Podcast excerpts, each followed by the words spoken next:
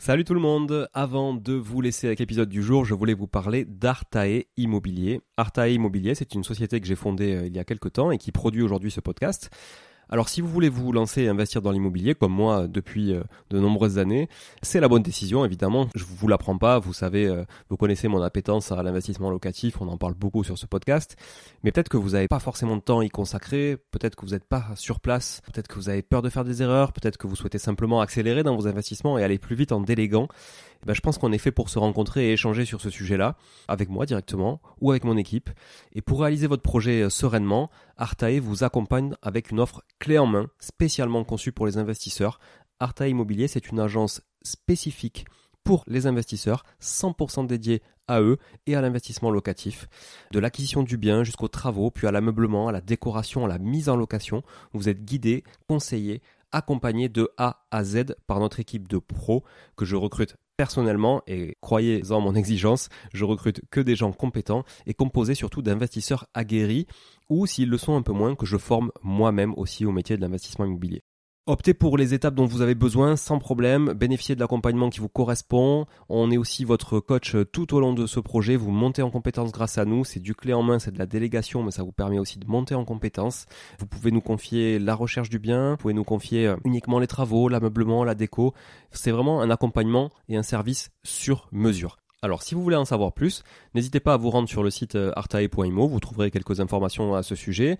Sur le site également aussi investiratoulouse.com pour ceux qui voudraient investir en région toulousaine, mais on n'est pas basé qu'à Toulouse, donc on peut aussi vous accompagner ailleurs. Euh, mais ça vous permettra de, voir un petit peu la qualité aussi de, de réalisation qu'on peut produire pour votre compte. Et puis aussi à nous suivre évidemment sur Instagram, Arta Immobilier, très simple, ou sur LinkedIn Arta Immobilier. On partage aussi pas mal de réalisations qu'on fait, en tout cas pour le compte de nos clients. Et puis n'hésitez pas à nous contacter, à contacter notre équipe pour échanger autour de votre projet directement par email à contact artae, a r t a e, .imo, i 2 m o tout simplement. Voilà, l'équipe se fera un plaisir d'échanger avec vous sur euh, votre projet d'investissement et de vous accompagner tout au long de ce projet crucial pour se créer un patrimoine et s'enrichir et c'est ce qu'on essaie de faire tous ensemble en animant ce podcast ou en l'écoutant aussi euh, chaque semaine. Voilà. Merci encore d'être là. À très vite. Je vous laisse avec l'épisode du jour. Ciao ciao. Bonjour tout le monde et bienvenue sur Money le podcast qui vous parle d'investissement et de finances personnelles au sens large et sans tabou. Je suis Julien Calamotte, investisseur passionné et auteur du livre à succès S'enrichir grâce à l'immobilier. J'avais envie de partager ma façon d'investir, forcément, mais également de découvrir avec vous de nouvelles façons de faire fructifier notre argent. C'est pourquoi j'ai créé ce podcast pour y recevoir des invités qui nous partagent leur savoir et leurs expériences en toute simplicité. J'espère sincèrement que les échanges que je vais avoir avec l'invité du jour vont permettre d'enrichir vos connaissances autant que les miennes. Je vous souhaite une excellente écoute. Bonjour à tous, bienvenue sur cet épisode euh, du mercredi avec Vincent Bourdel aujourd'hui que j'ai le plaisir de recevoir ou plutôt que qui me reçoit aujourd'hui. Euh, salut Vincent. Salut Julien. Comment tu vas aujourd'hui? Écoute, euh, en pleine forme. Ouais. Et toi? Bah écoute, ça va aussi. On a du soleil sur Paris, ce qui est plutôt rare, non je... dis ça à chaque fois que je vois du soleil sur Paris, mais au final, finalement, c'est pas si rare que ça. C'est sûr que par rapport à là d'où tu viens, en effet, ça doit être un peu plus marginal, c'est vrai. Mais euh, non, non, écoute, je suis très content en tout cas que tu me reçoives euh, ici. On est à Station F. C'est la première fois que je viens d'ailleurs à Station F. Évidemment, j'en avais entendu parler à, plusieurs euh, reprises, et c'est très beau. Ça a bien vieilli pour le coup. Tu me disais que ça fait 6 ans que ça existe Ouais, quelque chose comme ça, ouais. Ouais, je trouve que ça a bien vieilli. On est dans un cadre hyper sympa. Donc merci encore de me recevoir ici. Aujourd'hui, on va parler de diversification euh, dans le monde de l'investissement. Donc euh, on est en plein dans le cœur du sujet du podcast, puisque c'est vraiment ce que je veux traiter avec le podcast, même si on est très immo parce que mon parcours fait qu'on parle beaucoup d'immobilier sur ce podcast, mais euh, j'appréhende de l'immobilier comme un moyen de s'enrichir et pas comme une finalité. C'est vraiment un moyen de créer de la valeur, de créer de la richesse pour pouvoir se diversifier demain. Et là, on est en plein dedans avec Diversified, que tu as co-créé. Oui. Et tu vas nous expliquer tout ça, hein, peut-être après t'être présenté aussi euh, à tous les auditeurs. Plaisir. Bah déjà merci Julien pour cet échange. Je suis ravi, puis je suis un grand fan moi du podcast, donc ça me fait très plaisir d'être là. Pour me présenter en deux mots, donc je m'appelle Vincent Bourdel, je suis papa de, de trois enfants. J'étais papa pour la dernière fois il y a trois semaines, donc euh, donc les, les nuits sont, sont courtes. C'est du sport ça. Ouais, ouais c'est du sport. Surtout quand ça intervient sur une actualité assez assez lourde en termes de business, mais c'est des ouais c'est une grosse année. Ça fait c'est que des bonnes nouvelles. Et moi j'ai une formation plutôt classique avec euh, un volet juridique. J'ai une maîtrise en droit des affaires et un et un volet plus euh, école de commerce. J'ai monté une boîte très vite après mes études, qui a qui a pas marché, mais où j'ai appris plein de trucs. C'est une boîte de quoi? Euh, Ça s'appelait Speed étudiant. C'était une boîte qui mettait en relation des étudiants en dernière année d'école et des particuliers pour des prestats à domicile. Donc typiquement, tu pouvais avoir un étudiant euh, plombier qui était en dernière année, qui avait pas forcément euh, énormément de ressources financières, en revanche qui avait un vrai savoir-faire. Du coup, il venait chez toi, il réalisait ses prestations de plomberie, et toi tu payais évidemment moins cher, euh, tout en donnant de l'expérience à l'étudiant. Intéressant comme sujet ça. Et du coup, quelle conclusion t'as tiré de ça, de cette première expérience qui a parfaitement fonctionné? Bah en fait, t'en tires déjà t'en tires l'envie de recommencer. Sinon, on se parlerait pas aujourd'hui. Et, euh, et, en vrai, tu fais souvent des erreurs un peu de débutant au début. C'est-à-dire que moi, j'étais associé avec un de mes anciens euh, copains d'école, qui est toujours euh, d'ailleurs investisseur aujourd'hui de Diversified, et Thomas que je salue. Et en vrai, un, il faut s'y mettre à plein temps. C'est-à-dire que tu peux pas. Moi, je crois assez peu au fait de lancer des boîtes ambitieuses en side business. Et ça, c'est une erreur qu'on a faite. Et puis après, il faut s'entourer. Et je pense qu'on a fait beaucoup d'erreurs de sortie d'école parce qu'on n'était pas suffisamment structuré avec les bons relais et les bons accompagnants à ce moment-là. Ok, side business pour euh, effectivement les gens qui nous écoutent et qui savent pas forcément ce que c'est, c'est le fait d'avoir une activité principale et d'essayer de faire quelque chose à côté et de créer son petit business parce que ça reste souvent petit pour, pour le coup, c'est ce que tu dis, hein, c'est vrai que quand on n'est pas focus à 100%, c'est souvent la problématique d'un investisseur, hein, c'est d'arriver à justement être focus sur un sujet et là en se dispersant on a moins de chances de réussir, c'est ce que tu dis. Exactement. Sorti de cette expérience Sorti de cette expérience, du coup, bah, 12 ans d'expérience professionnelle euh, dans des grosses boîtes, euh, pour le coup, en direction commercial et direction de la stratégie. Donc dans des cabinets de conseil, dans une filiale d'M6 qui s'appelle Panorabank, qui est un comparateur de banque et qui me sert pas mal aujourd'hui euh, dans ce que je fais euh, justement dans les métiers de l'épargne. Ça existe toujours, ouais, ouais, tout à fait. C'est une filiale d'M6 Web qui a été euh, fondée par Guillaume Clavel en partenariat avec M6 et donc Taverneau à l'époque. D'accord. Voilà. Moi, ça marche bien. Ok. Et ensuite, dernière expérience chez WebHelp pour le coup, où là j'étais directeur de compte et donc je m'occupais de toute la stratégie et de la relation client globalement du compte Total Energy. Ok avec des centres d'appel un peu partout euh, dans le monde et essentiellement en Afrique. Et toujours l'envie d'entreprendre À fond. À fond, ça m'a pas quitté. Voilà, c'est beaucoup poussé dans les écoles de commerce. Euh, c'était déjà un peu à la mode euh, quand moi j'ai fait l'EM Lyon il y a quelques années. Et voilà, et moi c'est un truc qui est viscéralement ancré en moi et je trouve j'ai énormément de respect pour, pour pour les gens qui entreprennent, qui prennent des risques. Et je suis ravi aujourd'hui de pouvoir me refrotter à nouveau à ces sujets entrepreneuriaux.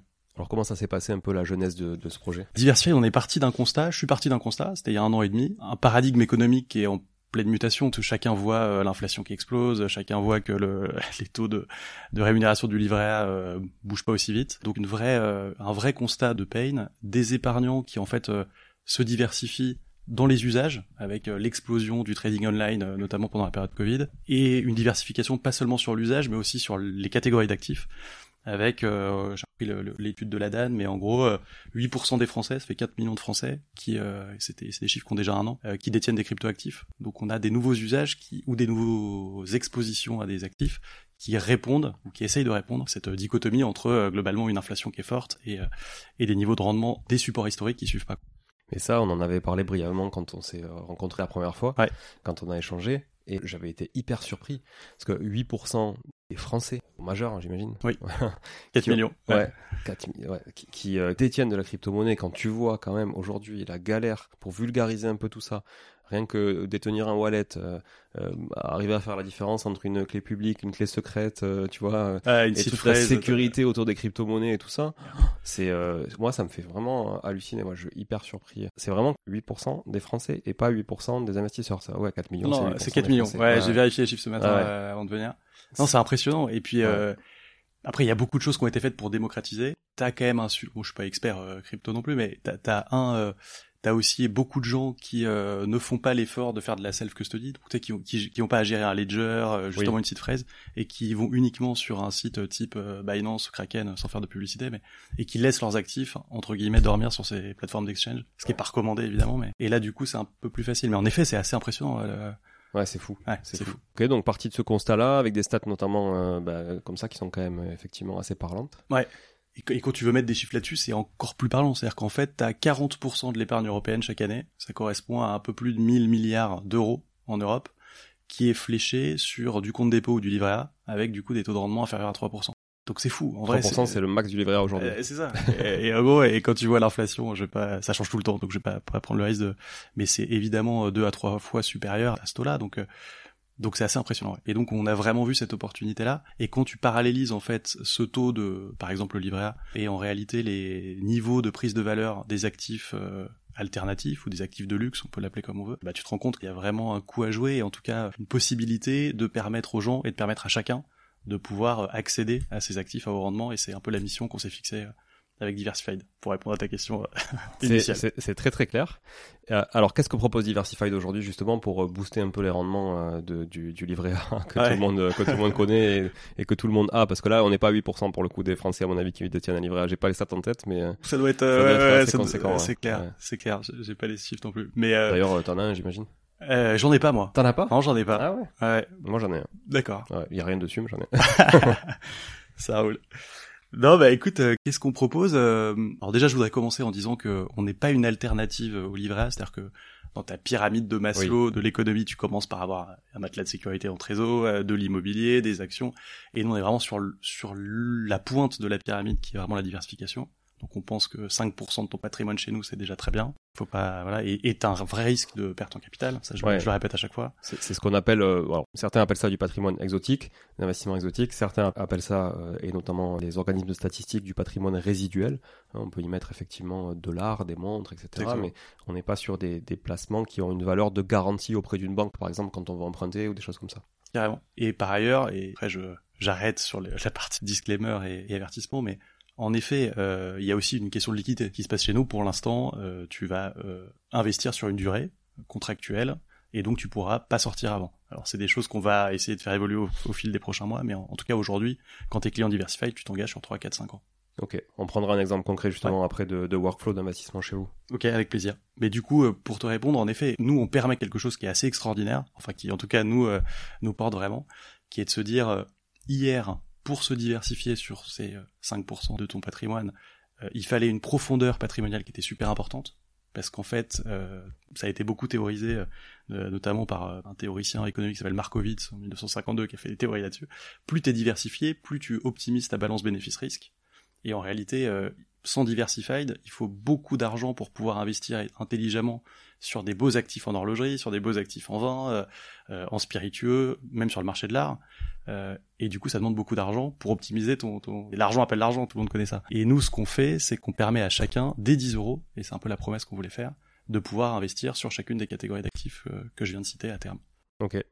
Alors, est-ce que tu peux justement nous citer toutes les catégories d'actifs que vous voulez proposer à terme? T'en as cité quelques-unes. Est-ce que c'est exhaustif? Est-ce qu'il y en a d'autres? Je vais pouvoir te faire un premier niveau de réponse, mais euh, et je pourrais pas aller au bout pour la simple et bonne raison qu'on veut que ce, ce choix-là soit drivé par notre communauté. Et c'est un peu la manière aussi dont on voit diversified dans, dans son évolution, tant en termes de fonctionnalité qu'en termes d'actifs. Mais nous, aujourd'hui, ce qu'il y a en tout cas sur Diversified, c'est du vin euh, avec notre partenaire Patriwine, du whisky écossais d'exception dans des tonneaux vieillis euh, stockés dans les châteaux écossais euh, avec notre partenaire Castrade. Et on est également présent sur le secteur de l'horlogerie avec le numéro 1 de la vente d'occasion en France, c'est Crésus, Maximilien Urso que je, que je salue ici. Et donc on est présent sur ces trois secteurs-là. Demain, on va aller sur les métaux précieux, on va aller sur les voitures de collection, euh, on veut aller sur le lifestyle aussi. Euh, on veut s'ouvrir à un public un peu plus féminin. Et quand on voit les lifestyle, c'est quoi? Sac à main, sneakers, tout ça? Quand tu vois la valorisation d'un sac Kelly, c'est incroyable. Euh, il y a vraiment des trucs à faire. Après, il faut qu'on arrive à intégrer ça à notre modèle, qui est hyper effectif en termes de, de fees. On essaie de faire le truc qui est le moins chargé en fees par rapport à nos concurrents. Et du coup, le stockage d'un sac par rapport au stockage d'une montre, ça coûte plus cher. Et donc, euh, il faut qu'on arrive à trouver un modèle. parce que le concept, alors explique-nous le concept du coup. Comment vous justement, comment un, comment vous sourcez vos deals, comment vous les conservez, comment vous les valorisez, et où l'investisseur s'y retrouve là-dedans? J'ai cité les trois partenaires qu'on avait. Euh, c'est eux qui nous sourcent les actifs, qui les authentifient, parce que tu as un vrai sujet d'authentification, euh, de pas euh, bah, avoir de contrefaçon, euh, que l'actif soit pas altéré, qu'il soit, qu'il soit en bon état. Donc on a des certifications. C'est eux qui stockent, qui assurent le bien. Donc en fait, c'est stocké. Euh, typiquement, la montre Crésus. Aujourd'hui, on a une Submariner sur le sur l'application qui est, magnifique, euh, gold, etc. Submariner, c'est Rolex. C'est Rolex, ouais. Et elle est, en fait, elle est euh, géographiquement, je donnerai pas l'adresse, mais dans les entrepôts Crésus à Lyon, tu vois. Okay. Euh, le vin Patry Wine, il est dans un port franc à Genève, et le whisky Castrade, bah, en fait, il est dans les châteaux de la distillerie. Donc déjà, il y a une, il y a une vraie, en tout cas, matérialisation de l'investissement physiquement. Ah ouais, en fait, l'actif que tu achètes chez nous, c'est pas un ETF, c'est pas un truc abstrait, c'est que tu as vraiment un actif sous-jacent qui est concrètement quelque part. Et d'ailleurs, ce qu'on veut faire chez Diversified à terme, c'est de pouvoir permettre à nos gros clients de pouvoir même, tu vois, euh, aller visiter euh, la distillerie, euh, aller pouvoir aller au château, etc. Ok. Donc c'est des trucs qu'on souhaite mettre en place. Tu, tu parlais de whisky tout à l'heure, par exemple. Moi, j'y connais absolument rien, en- ni en vin ni en whisky. J'avais fait un épisode sur le vin d'ailleurs. C'était super intéressant, qui m'avait ouvert euh, pas mal l'esprit sur le sujet. Mais alors en whisky, combien ça peut coûter une bouteille de whisky euh, haut de gamme, enfin que tu citais tout à l'heure, par exemple? T'as des prix stratosphériques, plusieurs milliers d'euros. Euh, tu vas à la maison du whisky, donc t'as des bouteilles dont le mélange, le blend est complètement original. C'est-à-dire qu'ils vont te faire quasiment des bouteilles sur mesure. C'est de la haute couture de, de, de whisky. Donc ça se boit jamais. Moi, je les bois pas. Euh, à ces prix-là, je les bois pas. Euh, J'imagine que ça doit avoir son quand même son, son public. Mais nous, en fait, on intervient en amont, c'est-à-dire qu'on va parler au, au directement au château, à la distillerie en Écosse, et donc on va acheter du single malt, donc un tonneau qui est vieilli ou qu'on va faire vieillir avec euh, avec et qui lui va servir derrière de matière première pour justement ces ces hauts couturiers de euh, du whisky. Donc la maison du whisky typiquement est l'un des plus gros clients du casque qu'on est en train de mettre en vente là sur euh, sur Diversified. Donc demain, c'est eux qui vont nous acheter notre, notre actif. Ouais, c'est ce qui est fou, ce que je trouve fou avec justement le vin, le whisky ou peut-être d'autres d'autres hum, produits à consommer, mais que qui prennent de la valeur sans que tu aies besoin de le consommer ou sans que tu le consommes, parce qu'au final ça a pris trop de valeur. Et donc en fait, comme tu le consommes pas, bah, tu sais pas réellement finalement s'il est vraiment bon ou pas. Tu vois, à la fin, le jour où tu le valorises, et ça m'a toujours fait halluciner ça. Je comprends. hein, qu'au bout d'un moment aussi, euh, quand t'as voilà, quand t'as un gros patrimoine, tu veux te diversifier et tout, et que t'es amateur de ce genre de choses, t'as envie aussi d'avoir une collection. Ça fait partie un peu de. On est plus dans le monde de la collection, j'ai l'impression des fois aussi que de l'investissement, tu vois. Ouais, c'est clair, c'est clair, et, euh, en effet, c'est quand même des, des secteurs où tu as des très gros amateurs, des très gros faiseurs qui portent ce marché-là. Mais ce qui est intéressant quand même, c'est toujours de garder ce, ce rapport assez concret quoi avec le produit, c'est-à-dire que typiquement ton whisky, tu sais qu'il va être valorisé à 8 ans, à 12 ans, à 15 ans, parce qu'en fait c'est des stratégies de sortie, parce qu'il sera buvable et commercialisable à ce moment-là, Ok. dans les meilleures conditions. Et donc tu as quand même des comme des sorties d'autoroute où en fait tu sais que ton whisky tu vas le donc nous typiquement le là celui qu'on met en vente aujourd'hui bah en fait il- là il a 8 ans euh, et en fait on propose une période d'investissement de 4 ans parce que parce que Castrel nous dit à 12 ans il sera parfait pour rentrer dans tel ou tel circuit de distribution. Ok, bon, super intéressant. Donc là, on voit comment vous sourcez, comment vous stockez, comment vous valorisez. Alors sur le whisky, tu nous as donné un exemple. Sur une montre, comment vous pouvez valoriser aujourd'hui euh, l'actif et euh, comment vous calculez le TRI de l'investisseur à l'échéance de sortie estimée? Ouais. Donc on stocke et on assure aussi sur euh, en effet chez chez les partenaires. Ouais, l'un des gros avantages qu'on peut avoir, c'est en effet qu'on arrive à donner un track record de l'actif. Alors pour le whisky, c'est plus compliqué parce que c'est quasiment comme le marché de l'art, c'est-à-dire que chaque tonneau est hyper. En revanche, sur les montres, sur le vin, c'est des choses évidemment qu'on sait très bien faire. On a des algorithmes qui vont chercher globalement de la donnée. Le, prix n'est pas une donnée euh, privée, donc tu peux aller chercher des prix. On a des algorithmes qui vont euh, derrière euh, faire ce qu'on appelle des oracles, qui vont donner une estimation du prix basée sur ces données publiques. L'horlogerie et le vin, typiquement, c'est T'as une profondeur de marché et un nombre de transactions par jour qui fait que tu à avoir un prix à peu près homogène. Après, on va les pondérer avec la structure de frais de Diversified et on va proposer du coup un prix, une estimation sur le portfolio de nos clients qui va dire bah voilà, t'avais acheté ton Defied à 10 euros au début, le Defied étant l'unité de, de mesure chez nous. Aujourd'hui, il vaut plutôt 12 parce qu'en fait, euh, euh, peut-être que le prix a pris 25% et qu'on t'a enlevé tes 5% de fees upfront et donc ça te donne ta, ton estimation. Et la valeur de ce DeFi, elle est euh, investissement par investissement. Oui. C'est ça. Ouais. C'est pas une monnaie que, Non, que non, vous non, non. achetez. c'est une voilà. unité- de mesure. Chaque Ouais. Defied Ok. à l'introduction coûte 10 euros, quel que soit le, le support d'actif. Ok. Et donc, en fonction de l'investissement que tu fais, bah, tu as un DeFi qui peut évoluer euh, à, À 10, fond. à 10 points, un autre à 20 points, un autre, etc. Ok. Ça, tu le vois sur l'application, parce qu'aujourd'hui, vous, avez tout misé sur une application mobile. C'est ça, le Oui. cœur, c'est une application mobile. Ouais. Après, dans la roadmap, on a beaucoup de clients et notamment euh, des personnes un, euh, un peu plus seniors, tu vois, qui nous disent, euh, nous en fait, l'investissement c'est quelque chose de sérieux, on veut le faire sur sur desktop. Et donc euh, et donc c'est quelque chose auquel on réfléchit beaucoup. Et je pense que on aura dans les prochains mois une version aussi ordinateur et, et, tu vois et fixe pour euh, pour justement toucher un public un peu plus large. Ok.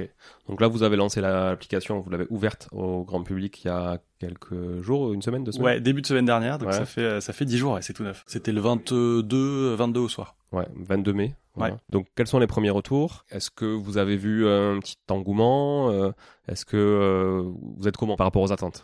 Euh, on colle aux attentes. On est, on est, on est content. Ce qu'on se disait tout à l'heure euh, quand je vous ai accueilli, mais, mais en effet, euh, on est content pour trois raisons, je pense. La première, c'est que l'application tourne bien. C'est quand même toujours un enjeu technique avec des moyens limités, parce qu'on est quand même pas aujourd'hui une, énorme société encore. Et donc, et donc l'appli tourne. Donc, bravo à Tuc Dual, notre cofondateur et CTO sur sur ce sujet. Deuxièmement, des excellents retours des clients. C'est-à-dire qu'ils trouvent que l'interface est plutôt ergo, fonctionne bien, que les actifs sont de qualité, donc ça c'est aussi de la satisfaction pour nous. Et la troisième chose, c'est en termes de traction, bah on, ça fait une grosse semaine, 10 jours. Euh, on a un peu plus de entre 6 et 700 téléchargements. Donc, euh, donc en effet, c'est que le, truc est en train de prendre. Et on lance la semaine prochaine l'affiliation. Donc on va pouvoir parrainer euh, ses, euh, ses, proches et avec évidemment des systèmes. On créditera 10 euros pour le parrain filleul.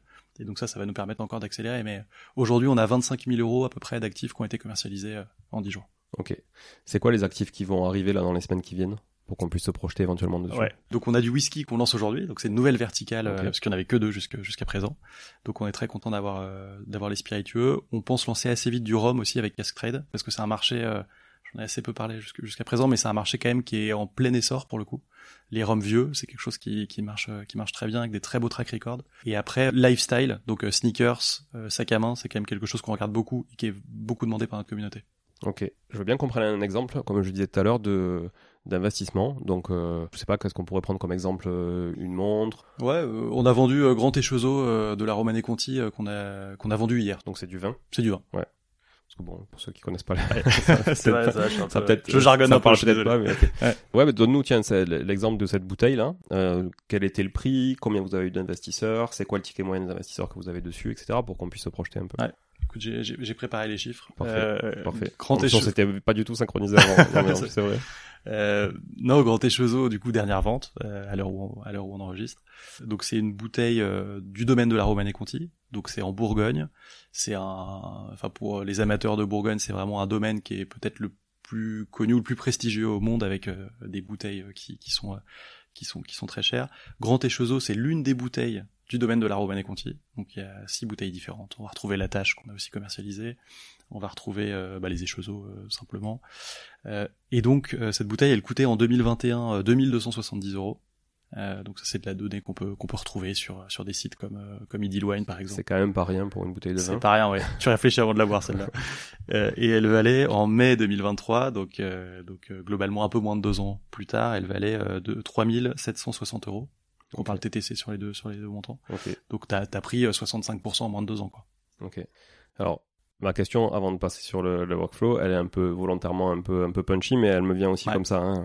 On sort quand même d'une euphorie autour de l'investissement qui est, qui est, quand même importante. Hein. Post-Covid, on a vu, comme tu le disais tout à l'heure, à juste titre, des gens qui se sont mis au trading euh, de, de, de, de, leur côté, etc. Donc tout ça, ça a fait augmenter euh, finalement les rendements de tout le monde parce qu'en face, il y avait aussi beaucoup d'amateurs qui étaient prêts à acheter à des prix importants euh, des choses qu'ils maîtrisaient beaucoup moins que des professionnels. Et donc ça artificiellement augmenter le marché. C'est la même chose dans l'immobilier, c'est la même chose partout. On sort vraiment. Je sais pas si on parle de bulle ou pas, j'aime pas trop ce, ce, concept parce que c'est tellement, euh, on va dire, anecdotique par, euh, par secteur ou par localité, par exemple pour l'immobilier aussi. Euh, est-ce que tu penses que ces tendances-là, aujourd'hui, elles peuvent perdurer? Elle est, elle, est, bien ta question. c'est, hyper dur. Moi, je, te rejoins complètement en tout cas sur le constat, et je pense que ça a été aussi amplifié par les politiques européennes euh, liées au Covid, le quoi qu'il en coûte, etc. Et donc, et donc en effet, il y a eu des bulles un peu partout, qu'on a vu en crypto, qu'on voit partout. Il y en, dans les actifs qu'on propose, il y en, en tout cas, il y a des, sans parler de bulles non plus, mais tu as des corrections qui ont, des, qui déjà euh, commencé. Tu vois, sur le marché de l'horlogerie, par exemple, tu as une énorme correction depuis avril dernier. Donc ça fait un an que ça chute. Et nous, on voit ça plutôt comme une, enfin, en tout cas, c'est ce qu'on, c'est notre conviction, même si on fait pas de conseil en investissement, mais notre conviction quand même, c'est que c'est le meilleur moment d'acheter, c'est quand, quand en fait ta courbe, elle commence à baisser. Euh, sur le vin, en effet, c'est pas encore le cas. Euh, donc, euh, et, et, nous, ce qu'on essaye de faire, c'est faire de l'éducation aussi sur euh, sur notre site. Euh, quand tu regardes la documentation légale de Diversified, on explique aux gens que sur une échelle de 0 à 7, nous on est à 7, c'est-à-dire qu'on est hyper risqué sur toutes nos catégories d'actifs. Donc ça c'est important. Et après, on essaye aussi d'aiguiller nos clients en disant, bah l'horlogerie c'est plus risqué que le vin. Théorique, enfin, le vin c'est utilisé tout à l'heure, mais normalement c'est un produit qui prend de la valeur avec le temps théoriquement, même si en, effet tu as de la volatilité, euh, l'horlogerie c'est beaucoup plus euh, spéculatif et erratique quand tu regardes les courbes en effet. Ouais, justement ce matin je regardais effectivement quelques stats sur quelques modèles de, Patek Philippe, euh, d'Audemars Piguet et, de Rolex qui effectivement avaient perdu 30 à 40 points. Donc c'est effectivement plutôt le moment d'acheter quand ça perd 30 ou 40 points que, d'acheter il, y a, quelques mois effectivement et de prendre cette perte. Ok. Ben, merci pour ta réponse. En tout cas ça, ça répond en tout cas à mon questionnement. Euh, ok, donc la bouteille de vin, Romane Conti, valorisation, euh, donc du coup, euh, une bouteille qui a pris pas mal en deux ans. Aujourd'hui, vous l'avez commercialisée à combien? Et vous pensez la, la sortir à combien dans combien de temps? Euh, Nous, on l'a très bien acheté, donc on l'a commercialisé, euh, je sais pas le prix en tête, mais en dessous du prix euh, du marché. Donc on était bien positionné sur cette bouteille. Okay. Ce qui fait qu'en fait, quand tu l'achetais directement dans ton dans l'estimation de ton portfolio, tu avais déjà euh, en fait une estimation qui était plus haute. Plus value virtuelle ouais, du fait de, du marché actuel. Exact. Donc ça c'est ça c'est cool. Et puis pour répondre, tu me parlais aussi de combien d'investisseurs, etc bah nous on constate en fait que le, le panier moyen chez nous c'est à peu près 250 euros, ce qui correspond en vrai à des tendances assez. Euh... Alors je vais pas donner les paniers moyens de, de, de, concurrents ou de gens qui nous ressemblent, mais en tout cas c'est assez classique dans le secteur. Donc on, est, on, est, on colle à peu près à ce qu'on avait modélisé. Et donc si on fait une rapide euh, une rapide division, euh, imaginons qu'on a mis la bouteille à environ à 3000, que tu as 250 euros, ouais, ouais. Tu, tu peux faire le truc. 12 euh, personnes quoi. Ouais. Ok. Voilà. Okay. Donc, euh, donc on... et après, en effet, pour aller au bout du, du peut-être du workflow, euh, donc t'as ton nombre de DeFi que t'as acheté avec la, du coup les 5% d'upfront qui sont la rémunération diversified, et tu vas avoir cette valorisation qui va bouger dans ton portfolio. Alors régulièrement euh, sur le vin, je crois que c'est toutes les semaines, tu vas avoir une mise à jour. Donc vous, votre rémunération, elle est de 5% à l'acquisition. Oui. C'est ça? Ouais. À la sortie, est-ce que vous avez une, aussi une rémunération sur la plus-value qui va être faite? Non. Non. Okay. Euh, en fait, on a fait un choix assez fort par rapport à nos concurrents. C'est que souvent, on a des concurrents qui font des frais très faibles à l'entrée. Je citerai pas de nom non plus, mais et après, par contre, t'as des management fees euh, annualisés qui sont super élevés. Okay. Donc en fait, ils te chargent la mule, ça va jusqu'à 4% de, de, de, frais annuels. Okay. Et donc en fait, en fonction tu... de l'encours. Enfin, 4% c'est sur l'encours. Ouais, sur, ouais, ouais, ouais, tout à fait. Ouais, sur la valo Okay. du, du truc. Et en fait, c'est très élevé parce que quand tu regardes euh, sur une période de 5 ans, forcément, tu te fais exploser euh, à la sortie. Et donc, ce qu'on a essayé de montrer sur le site, notamment, c'est justement de faire ce comparatif-là et on essaye d'éduquer en disant, bah, 5% ça peut paraître énorme, mais en fait, derrière, nous, on facture 1% par an. Ouais. Euh, et c'est même pas pour nous, en fait, c'est quasiment de la cost parce que c'est ce que nous coûte à peu près le, le stockage et l'assurance des biens. Ok. Euh, et pour répondre à ta question très directement, non, il n'y a pas de rémunération diversifiée lors de la revente de l'actif. En revanche, s'il y a des frais liés à cette revente, parce que tu vas sur le marché des professionnels, etc., là, bah, ça viendra gréver euh, forcément le, le, prix de revente.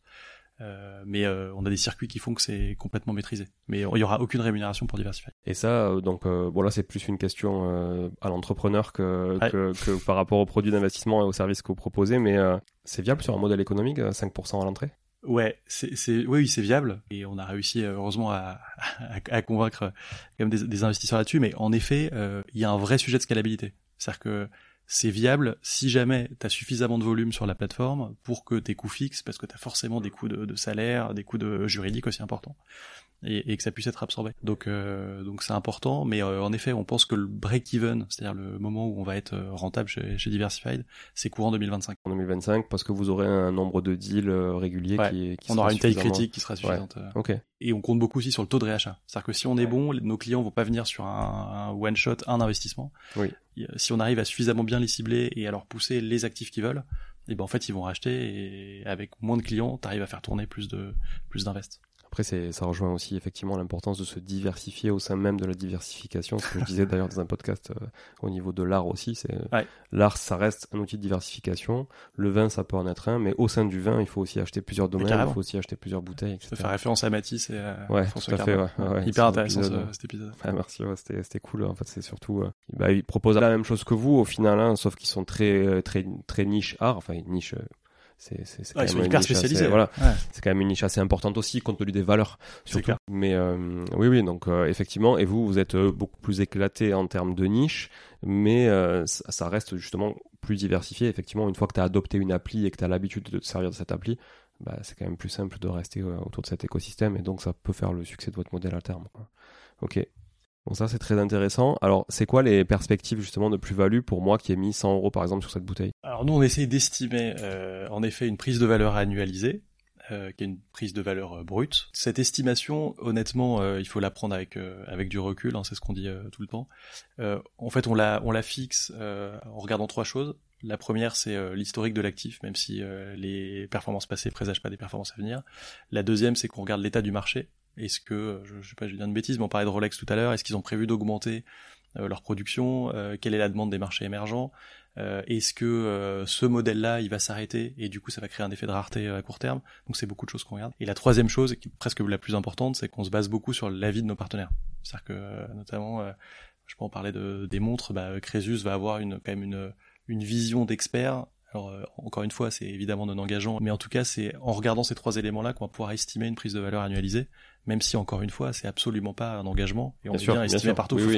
non mais après on a voilà, on a l'habitude sur le podcast effectivement on parle on parle toujours d'hypothèses. Et jamais de jamais clair, jamais de certitude. Cool. c'est ça c'est normal. Non non mais je pense qu'en plus tous les auditeurs qui nous écoutent sont assez conscients de, de ça. Et puis c'est vrai qu'on le répète souvent. Tu faisais as fait beaucoup de disclaimers aussi au départ. On le répète souvent. Nous on, on, on, incite personne à le faire. On découvre ensemble des, des outils des opportunités éventuelles d'investissement. Mais c'est tout. On n'est pas c'est pas. D'ailleurs, moi, c'est pas mon métier aujourd'hui de conseiller à l'investissement très clairement, mais par contre, c'est mon métier de euh, d'être curieux et de faire découvrir euh, ce qui peut exister sur le marché. Tu, donc, tu parles de partenaires, hein, tu, tu cites notamment Crésus sur la partie montre. Euh, aujourd'hui, donc lui, il a un rôle d'apporteur d'affaires. Ouais. Crésus, de stocker aussi tu le disais, ouais. pour stocker. Donc ça veut dire qu'aujourd'hui, par exemple, sur la montre, vous avez un seul et même sourcing et, et votre votre objectif c'est d'avoir une seule et même source, ou vous allez aussi diversifier vos sources en fonction des opportunités que pourrait avoir demain? Aujourd'hui, on estime que euh, c'est peut-être une, enfin c'est un parti pris, tu vois, et peut-être qu'on fait une, erreur, mais aujourd'hui, on se dit qu'on préfère avoir un partenaire pour faire des, parce que déjà c'est de l'énergie et, on s'est focalisé sur le leader de chaque secteur, et on se dit que c'est intéressant parce que tu fais des économies d'échelle. Tu vois, c'est con, mais en fait, si tu arrives à générer suffisamment de, de turnover et de et, d'achat d'actifs, que ça se passe bien, que ça répond à ce que veut ta communauté, et que tu arrives du coup à tirer les prix vers le bas, bah, en fait tout le monde est gagnant. Mais euh, et, en fait, la seule raison pour laquelle on irait peut-être sur un autre fournisseur, c'est parce que Crésus n'arrive pas à répondre à un certain nombre de nos demandes sur des mondes vintage, sur des, des cas très spécifiques. Mais, euh, mais votre but, c'est pas demain d'aller euh, sourcer la source directement, sourcer la source de la source directement. Euh, par exemple, en rachetant des particuliers, en rachetant euh, sur des, des enchères ou des choses comme ça. Ça, à date, c'est pas le, c'est pas le plan. Pour des raisons de, de déjà de temps parce qu'en fait si tu fais ça ça peut être en effet intéressant mais il faut que tu garantisses euh, l'authenticité de la montre euh, qu'elle est en bon état qu'il n'y a pas de pièces qui ont été changées etc.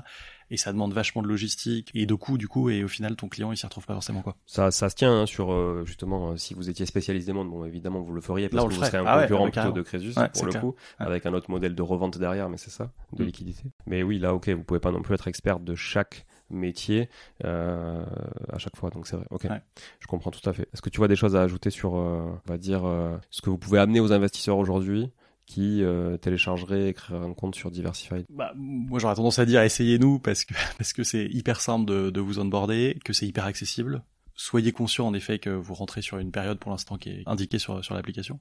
Mais aujourd'hui, on est quand même le moyen le plus simple et le plus, euh, le plus euh, en effet euh, accessible pour pouvoir se diversifier et pour pouvoir rentrer directement sur plusieurs catégories d'actifs. Et ça, moi, je pense que c'est hyper puissant dans, dans une recherche d'optimisation du bénéfice-risque. Donc, voilà ce que je pourrais dire en une à phrase. À partir de 10 euros. À partir de 10 euros. Ok, ce qui est hyper accessible euh, pour le coup. Ouais. Après, évidemment, quand on met 10 euros, on s'entend pas non plus à devenir millionnaire. C'est ça. Voilà, il faut être conscient aussi. Il n'y a pas de recette ah oui, miracle. Non, ouais, non, mais, euh, mais ok. Donc à partir de 10 euros, c'est ouais, c'est vrai que c'est hyper accessible. Ça, c'est un ticket que vous voulez euh, garder minimum. Ou... Parce que souvent, c'est vrai que dans les plateformes, on voit plutôt 100 euros. Ouais. ouais. D'autres plateformes, c'est même 1000 euros. Dans le crowd, notamment, des fois, maintenant, ça dépend aussi, mais c'est entre 100 et 1000.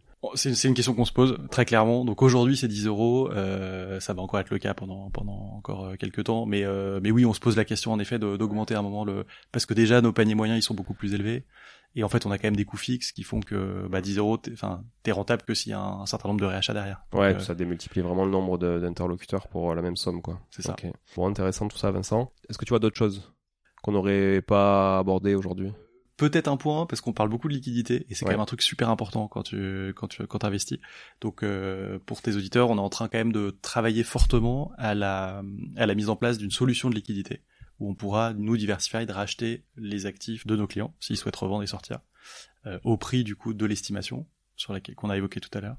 Et donc ça, c'est un des sujets qui va nous animer là sur la fin d'année et qu'on pense être un vrai game changer parce que c'est encore une fois quelque chose que, que personne ne fait. Donc euh, on bosse fort dessus. Donc ça, ça veut dire que si j'achète aujourd'hui 30% euh, de la bouteille de whisky que vous allez commercialiser là ce jour, bon, je suis pas maître de la sortie puisque c'est c'est vous qui déciderez ou la communauté aussi, parce que tu avais l'air de dire que peut-être euh, la communauté aussi avait intérêt à demain à vous apporter des choses.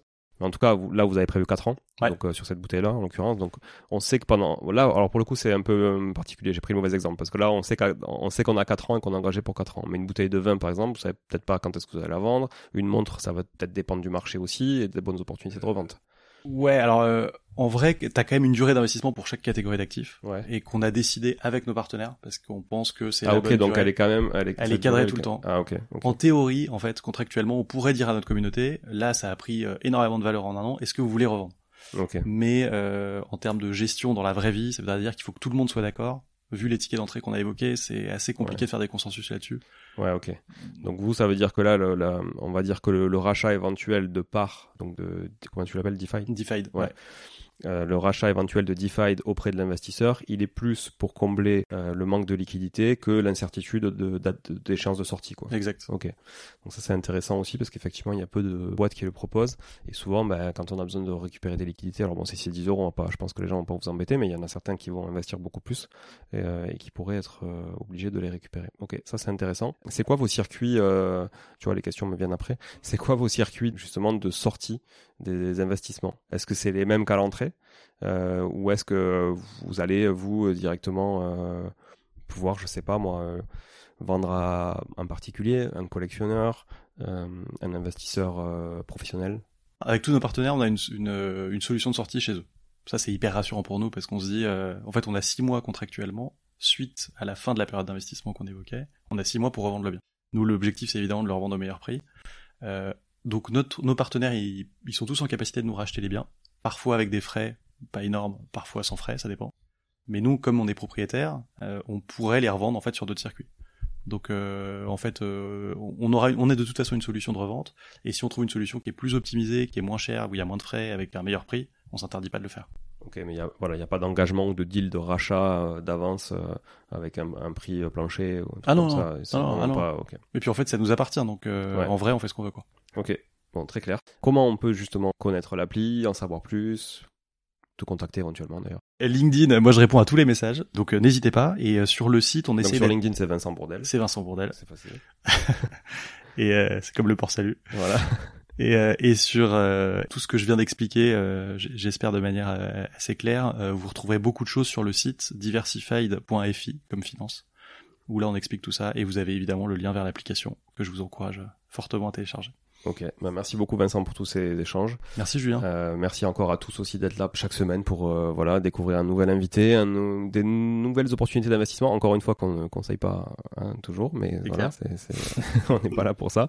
Mais en tout cas pour vous les faire découvrir. Je vous donne rendez-vous dimanche pour euh, une capsule pour traiter un sujet euh, beaucoup plus spécifique et technique en duo ou en solo.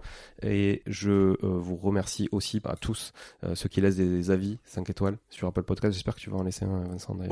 T'as un iPhone ou pas? Ouais. Ouais, ouais. On va le faire ensemble alors. C'est important, on en vraiment merci. Je vous remercie tout le monde euh, de faire ça parce que ça nous aide euh, aujourd'hui. Voilà, grâce à vous, on consolide quand même une belle visibilité euh, dans le monde des podcasts de l'in- l'investissement en France. Et c'est très très important. C'est grâce à, à des invités comme Vincent évidemment, mais c'est grâce aussi à tous les auditeurs qui sont fidèles chaque semaine. Donc faites-le, ça vous prendra deux minutes, c'est très important. Et partagez cet épisode autour de vous pour faire connaître Diversified au plus grand nombre. Et euh, à partir de 10 euros, le risque franchement, est quand même à prendre pour tester l'application. Voilà, merci beaucoup encore.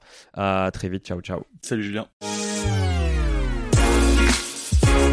Bon, si vous êtes là, c'est que vous avez écouté jusqu'au bout et a priori, l'épisode vous a plu. Si c'est bien le cas, n'hésitez pas à le partager autour de vous. Notez ce podcast sur Apple Podcast et Spotify en laissant un commentaire 5 étoiles. Je ne vous le répéterai jamais assez, mais c'est grâce à vous que ce podcast vit aujourd'hui et peut continuer de vivre en vous proposant un contenu toujours plus qualitatif. Merci encore. Je vous retrouve très vite sur un nouvel épisode de Money Tree. En attendant, je vous souhaite la meilleure des réussites dans vos projets et un bon enrichissement. À très bientôt.